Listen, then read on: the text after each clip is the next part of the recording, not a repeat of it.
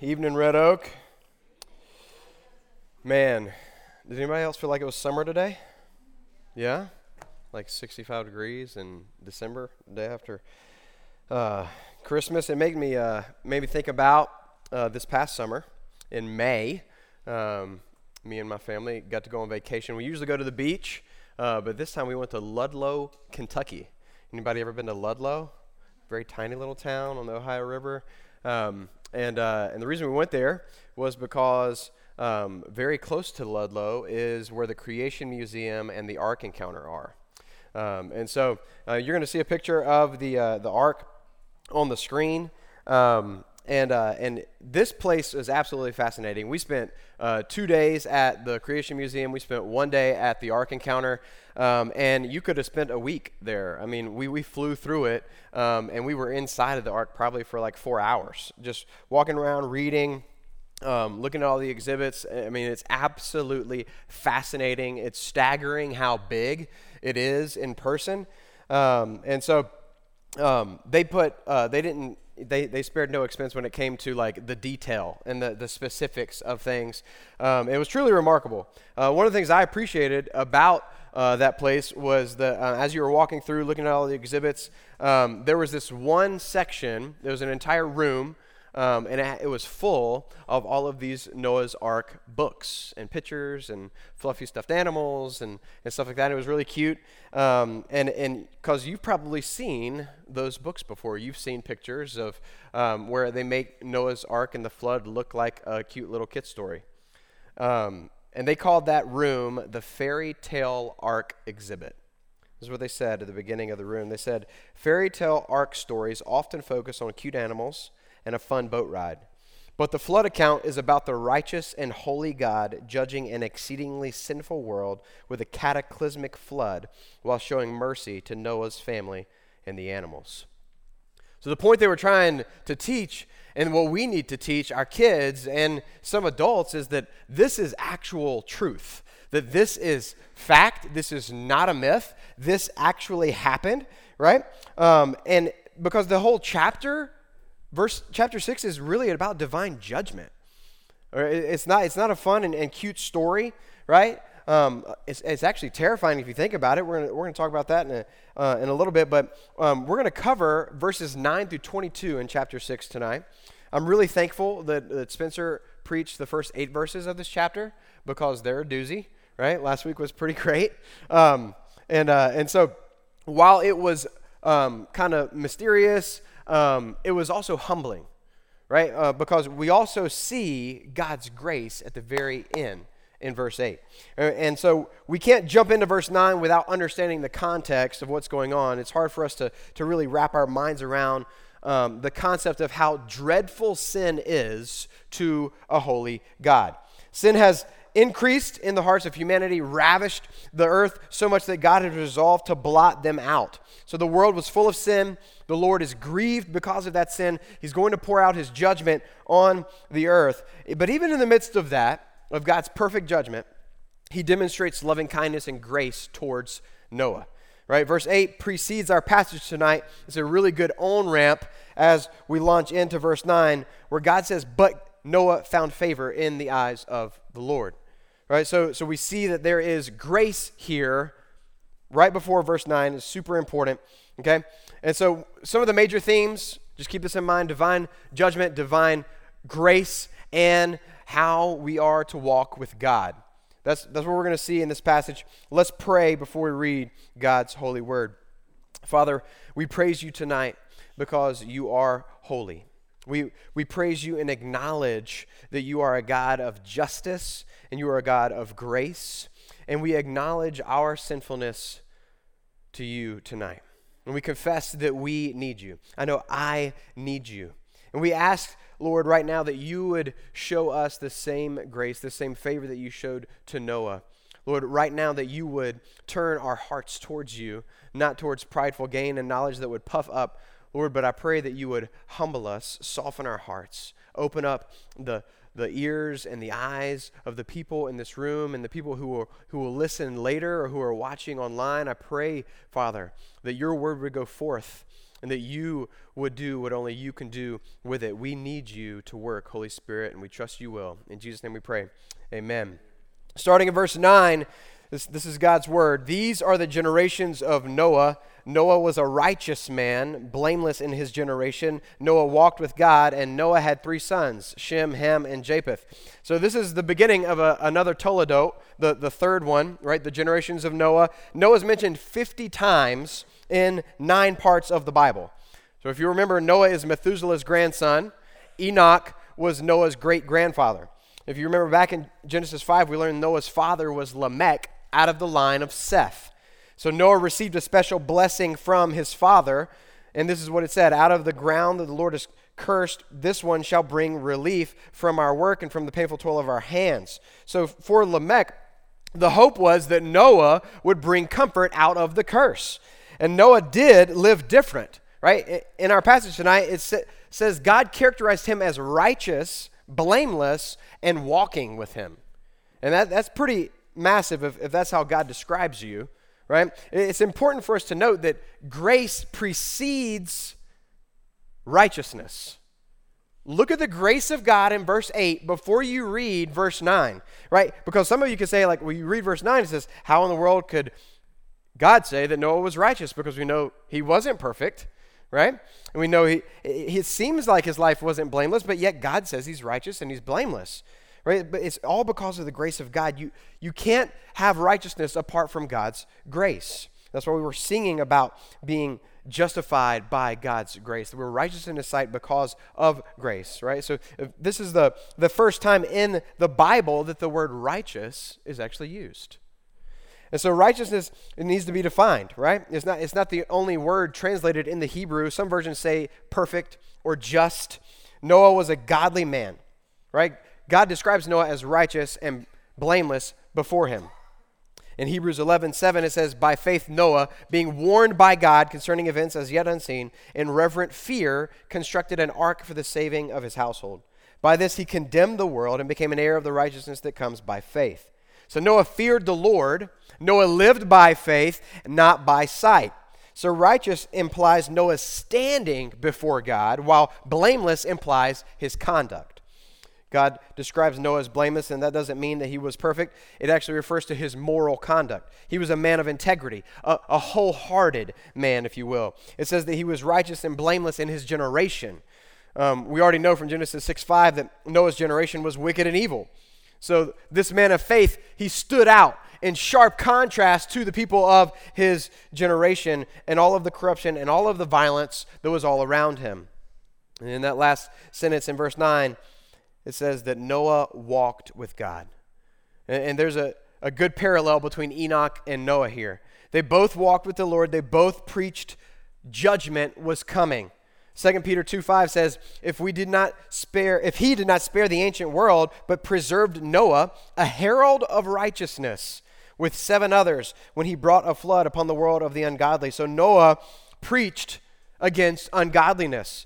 And maybe you have some of the characteristics of your father or your grandfather. Well, Noah did. Uh, even if they, they were passed away before you were born, you might have some characteristics from those in your family, right? You share the same blood, right? You came from the same family tree. And sometimes we want to model our lives after our fathers or our grandfathers if they were a good example to us. Surely Methuselah and Lamech had told Noah of his great grandpa Enoch, who walked with God. To walk with God means that you, first and foremost, have faith in God. You believe and trust in Him, and you listen and obey His word. For followers of Jesus, our daily obedience and surrender to the Lordship of Jesus and His word powerfully demonstrate the reality of our faith. We have a lived faith, we're actually living it out. So if you're walking with the Lord, and you're in constant communication with Him through prayer, then you will not want to grieve the Lord by conforming to the pattern of this world. But instead, you'll listen to him and submit to his word and, and obey his word. So Noah's world was even more corrupt and violent than ours is today. Look at verses 11 and 12. Now the earth was corrupt in God's sight, the earth was filled with violence, and God saw the earth, and behold, it was corrupt, for all flesh had corrupted their way on the earth. So in these two verses, God saw the earth and th- there was much corruption in it. When something's repeated in the Bible, we know it's there for, for emphasis, right? And when something's repeated twice, it's super important. But when something's in, repeated three times, God's like, don't miss this. This is huge, right? He describes Noah's generation with the word corrupt three times in two verses. So, corrupt means ruined or perverted or spoiled. Basically, all the people on the earth, except for Noah, lived as if God did not exist. They had no regard for him, and they did not desire to know him or to live for him or to walk with him. So, everyone on the earth had turned away from God and corrupted themselves. Listen to how the first four verses of Psalm 14 puts this. The fool says in his heart, There is no God. They are corrupt. They do abominable deeds. There is none who does good. The Lord looks down from heaven on the children of man to see if there were any who would understand, any who seek the Lord. They have all turned aside. Together they've become corrupt. There is none who does good, not even one. Have they no knowledge, all the evildoers who eat up my people as they eat bread and do not call upon the Lord? So Noah was the only remnant from Seth's line who called upon the name of the Lord in verses 9 through 12, it sets up this beautiful contrast of righteousness versus wickedness. And now, in the remaining verses in our passage, we're going to see that God gives instructions to Noah, starting in verse 13. God said to Noah, I've determined to make an end of all flesh, for the earth is filled with violence through them. And be- behold, I will destroy them with the earth. So, when you walk with God, He speaks to you, He gives you instructions, He leads you, He guides you. And God said, the same phrase found in verse 11, the earth was filled with violence, right? The Hebrew for violence is, is shamak, which implies wrong or violent cruelty, unrighteousness, or injustice. So the violence, the, the unrighteousness, the injustice of Cain has spread throughout the entire, entire earth rapidly, right? So God says, I'm going to, I've determined I will destroy the earth. So his wrath is promised over sin. This is a declaration of global divine judgment. One truth we can learn from this passage is that corruption always leads to destruction. Corruption always leads to destruction. In verses 13 through 21, we see how active God is in his world. Right? God speaks, God gives instructions, God promises judgment, God shows mercy, God's gracious, God keeps his word. All of his promises come true. It is very interesting to note that Noah doesn't speak in this chapter. Only God is speaking. God's the one who's speaking, God's the one who's acting, because God is the main character here. Right? Moses was making sure to tell the people of Israel, God is the one who's doing these things. Okay? Let's see how God gives instructions for the ark. Look at verse 14. Make yourself an ark of gopher wood. Make rooms in the ark and cover it inside and out with pitch. This is how you are to make it. The length of the ark, 300 cubits. Its breadth, 50 cubits. Its height, 30 cubits. Make a roof for the ark and finish it to a cubit above and set the door of the ark in its side. Make it with lower, second, and third decks. So the word ark in the Hebrew is tabach and it only is used 28 times in the Bible and refers to the vessel. It only refers to two things. It refers to the vessel which Noah was to build and the basket that Moses was placed in as a baby. Those are the only times that this word is used in the Bible. So the Hebrew word literally means box. Okay? So don't think boat, think box, right? Rectangular box. Okay, so this wasn't a boat, it wasn't a ship, it wasn't meant to be propelled through the water. So there's no propeller, there's no oars, right? There was no sails. Why? Because there was no need for a captain, there was no need for navigation. It was just to survive. This box was just for floating right? Because they were simply trusting that God would lead, guide, and protect them through his judgment. So, how often do we try to be the captain of the box of our own life? I know I do, right? We, we throw up ourselves, we, we try to paddle our way through life instead of trusting in the Lord. We might say, not out loud, of course, but we might say with our actions, God, I've, I've got this. I can do it. When in reality, we don't. Instead, we should say, Father, I can't, but you can. I can't, but you can. So Noah knew that only God could save him. Only God could save his family. Noah was, was used by God to save humanity, much like Moses was used to save Israel. God preserved both of them from water by a box. We must remember that the ark wasn't Noah's idea, it was God's idea. And it was God's design. Just like salvation, God's idea, God's design. Verse 14 tells us that the ark was made out of gopher wood. And now we have absolutely no clue what gopher wood is. It could have been cypress, it could have been cedar. We just don't know. Right? The pitch, it, it, it was probably like caulk that you get from Lowe's or Home Depot, something like that. Um, it held the wood together. Right? If you think about it, I think this is fascinating. They didn't have a hardware store. They didn't have Ace, right? They didn't have Lowe's. They didn't have Home Depot, right? They didn't have Cox Building Supply, right? But when you read the dimensions of the ark, it's staggering.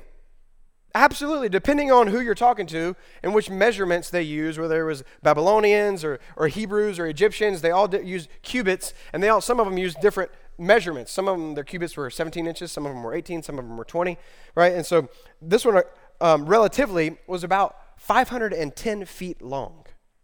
Okay, anybody been to an NFL football game? That's that football field and then half of another football field. That's how big that, that box was. 85 feet wide, 51 feet tall. If you stood it straight up, then it would be 150 feet taller than the Statue of Liberty. I wonder if they like used any like maybe a shiny new Stihl or a Husqvarna or maybe like a nice John Deere to like haul the logs Maybe they threw them in the back of a Toyota pickup truck. Right? If you think about it, like they had no trucks. They had no chainsaws. Right? They had no heavy machinery to haul the lumber. But most likely, they used the tools that Cain's descendants created. So God used tools crafted by sinful men in the hands of Noah and his sons to build a vessel to rescue his people. He uses people who are not perfect to accomplish his perfect means and plan. There's a few different views of how long it took to build the ark. Some say it was 75 years, some say 120, some say 100 years. Either way, it took a really long time, right? And this was a, a massive vessel. Some say that it is the largest floating vessel ever created until the 19th century when there was actually steel made to use and to make boats. No one would, would just decide to build something as big as the ark on a landlocked area. No one would have imagined it. Only God, if, if only if God told somebody to do it, would they have done something like this. No one would have even come up with the concept of building something this massive. And it wasn't like Noah was an expert maritime ship builder, right? right? He didn't work for the Navy. Yet the dimensions of the ark were perfect for stability, according to naval architecture today. In his article, Noah's Ark Fact or Fiction, Ross Abazzalo says this The ark was built on a 6 to 1 ratio, 300 cubits to 50 cubits wide, which experts say is the most stable ratio of any vessel. Naval architects have concluded that the ark could easily have survived even the largest, most powerful ocean waves, which would be un- unable to capsize or overturn it. It was not a tiny vessel. Rather, it was large, very stable ship, totally capable of holding the animals God instructed Noah to take on board with him. So God was the one providing the way of escape from the coming judgment. was it Noah? Right? Many people point to, to the door in the ark as, as being symbolic for Jesus, as the one door that we must enter into for salvation. And while that is true, right? Jesus is the only way, truth, and life. No one comes to the Father except through him. We need to enter in through Jesus, right? But Jesus isn't just the door, he's actually the entire ark by which we enter in and are protected from the wrath of God coming through his judgment and exiting on the other side into a new creation. So let's look at, at the divine initiative taken by God to exercise his divine judgment in verse 17. He says, For behold, I will bring a flood of waters upon the earth to destroy all flesh, in which is the breath of life under heaven. Everything that is on the earth shall die. You can see how this is not a cute little kid story. Or the word flood here is unique it, it doesn't appear anywhere else. It's isolated only for this event. So this is a deluge like no other, a worldwide flood, not just a local flood. Right? This is a global judgment. Now some skeptics will say that it was a local flood. They don't believe that it was a worldwide flood. And, and God used the rainbow later as a sign of his promise that he wouldn't um, destroy the entire earth again with the flood. Right? If the flood in Noah's day was merely isolated to a certain region rather than being global, then with every local flood, the Lord would have broken his promise. And by saying he would never flood the earth again. So, in, in, rebuttal to those people who claim that the flood wasn't global, scientists know that the earth hasn't always looked like it does now. The, the wicked pre flood world consisted of a supercontinent, but was destroyed and broken up so that seven continents rise from the waters. These continents are covered with layers of fossil filled sediment deposited by water, testifying of the global nature of the flood. That's why you can find fish fossils at the tops of mountains. Well, why would God say, I will destroy all things and everything must die if he wasn't going to destroy the whole world? And why would he say that in general? Because the penalty of sin, right, rebellion against the holy God, is death. This is divine judgment. It's clear, it's horrific, and it grieved God's heart to see the sin increase upon the world. But God's not a God of wrath only, but of mercy. Look at verse 18. But I will establish my covenant with you, and you will come into the ark, you, your sons, your wife, and your sons' wives with you. So God has mercy on Noah. He establishes a covenant with him. The word covenant in Hebrew is bereth. This is not a two-way street, right? This is this is unilateral. God is saying, "I will do this. I will establish this. I will uphold this. I will pursue you pursue you. I will preserve you. I will have mercy on you." Right? So God's covenant with Noah is God saving Noah, not because of anything Noah has done. It's not because of what he had done. It's all because of God. Remember back in verse 8, Noah found favor in the eyes of the Lord. Right? That's God sovereignly showing grace to Noah. And we all know that grace is unmerited favor. It's unearned favor. It's something we do not deserve. So because of God's grace towards Noah, he considers him righteous, justified by grace alone. Noah was blameless, sanctified in his generation, and this was God's work in Noah's life. Even in the midst of a corrupt and crooked and violent world that deserved God's holy and just wrath to be poured out on it, God shows mercy and grace towards Noah and his family. Him and his sons and, his, and their wives were included under the protection of this covenant. 1 Peter 3.20 says this, God's patience waited in the days of Noah while the ark was being prepared, in which a few, that is eight persons, were brought safely through the water. So only God could save. Only God could protect. Only God could provide. Only God could rescue people from his wrath. Only God could keep a covenant. Look at verse 19. God continues to give Noah instructions. He says, Of every living thing, of all flesh, you shall bring two of every sort into the ark to keep them alive with you. They shall be male and female of the birds according to their kinds, of animals according to their kinds, of every creeping thing on the ground according to its kind. Two of every sort shall come in to you and keep them alive. Also, take with you every sort of food that is eaten and store it up. It shall serve as food for you and for them. So it's important to remember that these animals didn't have to be fully grown adults, right? Uh, so it's not like you're going to have a, a massive giraffe with a 40 foot neck. You don't have to have that on the ark, okay? So to get a visual understanding of the ark's capacity, since we can't really think about cubits and what that looks like, uh, 447 tractor trailers could fit inside of it. 447. Think about that next time you're riding down the interstate and you see one. The ark would have enclosed or nearly housed 7,000 animals. It's estimated that 85% of the animals weighed 22 pounds or less. Seven percent of them weighed 22 to 220 pounds, and only 8% of the animals weighed over 220 pounds. So, one of the exhibits at the Ark Encounter um, that An- Answers in Genesis built said this Current estimates from the Ark Encounter researchers placed 1,398 animal kinds on board the Ark. Each of these animal kinds and their basic needs, such as food, water, and waste disposal, has been accounted for in the layout of the three decks of the Ark. So God gave very specific instructions to Noah along with his sons, and they carried it out. Right? Look at verse 22. Noah did this, he did all that God commanded him. So let's not miss the importance of this verse.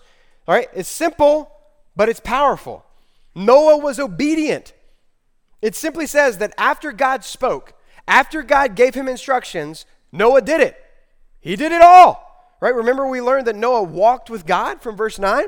Well, Noah walked with God and his walk turned into work. Don't get those two mixed up, right? The walk versus the work.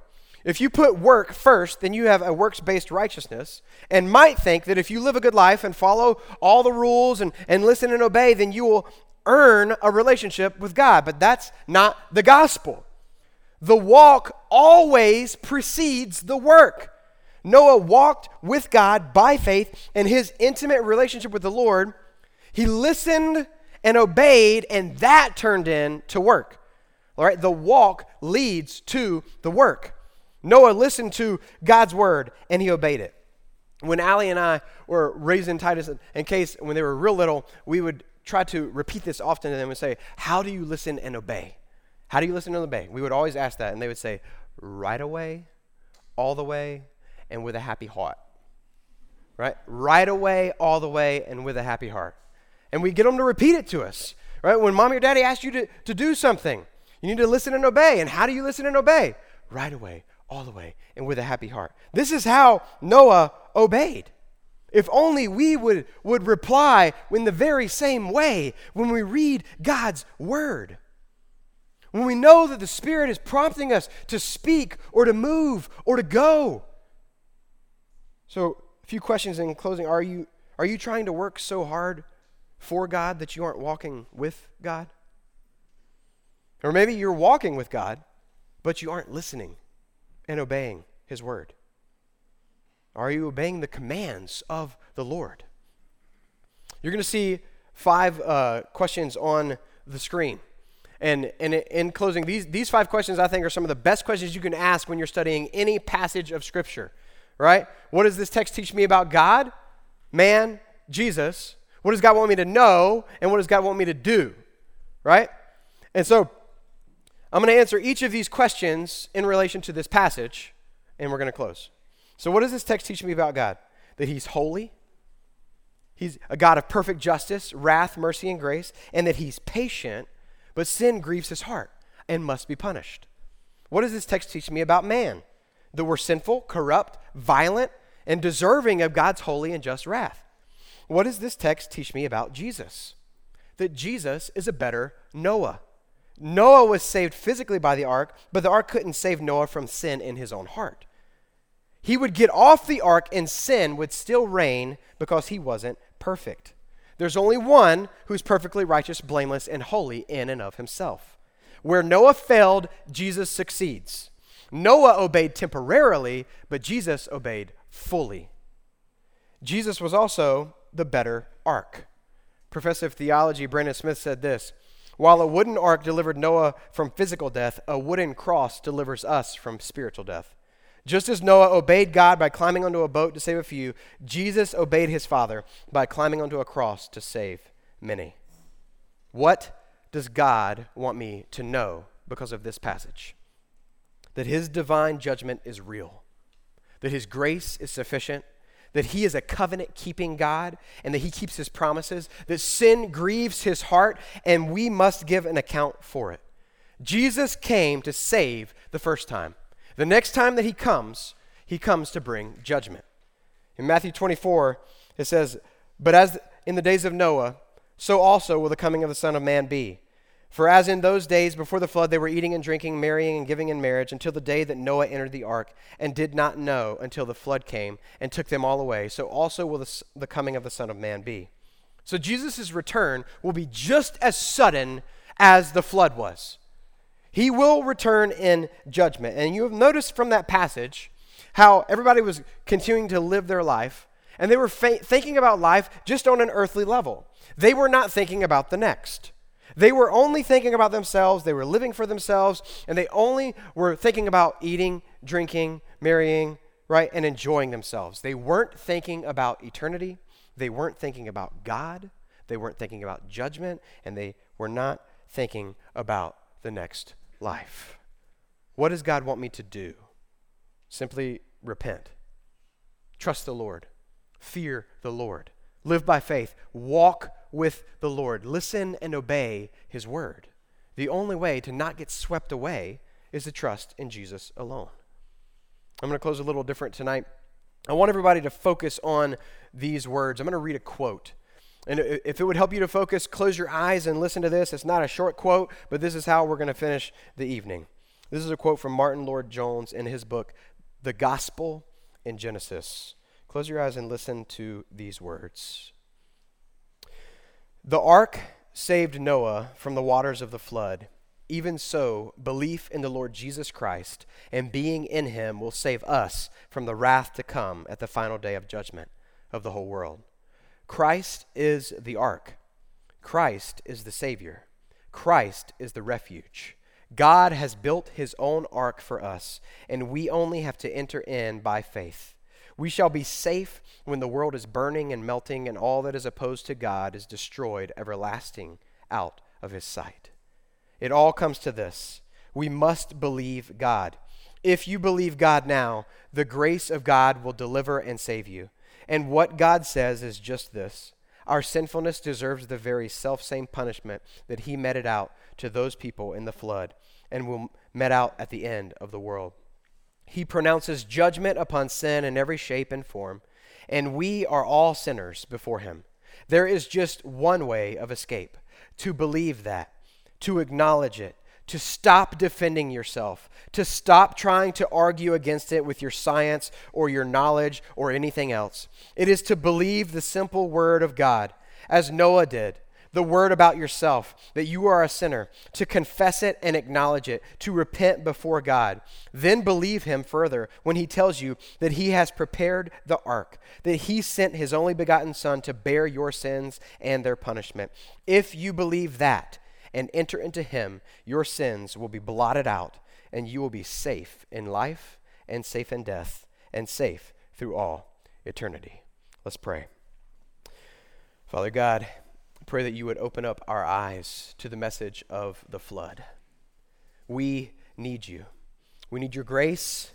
We need your mercy. We cannot save ourselves. Would you grant faith and repentance? We trust you. We fear you. May we live by faith day by day. May we walk by faith day by day. May we listen and obey your word day by day. It's in Jesus' name that we pray. Amen.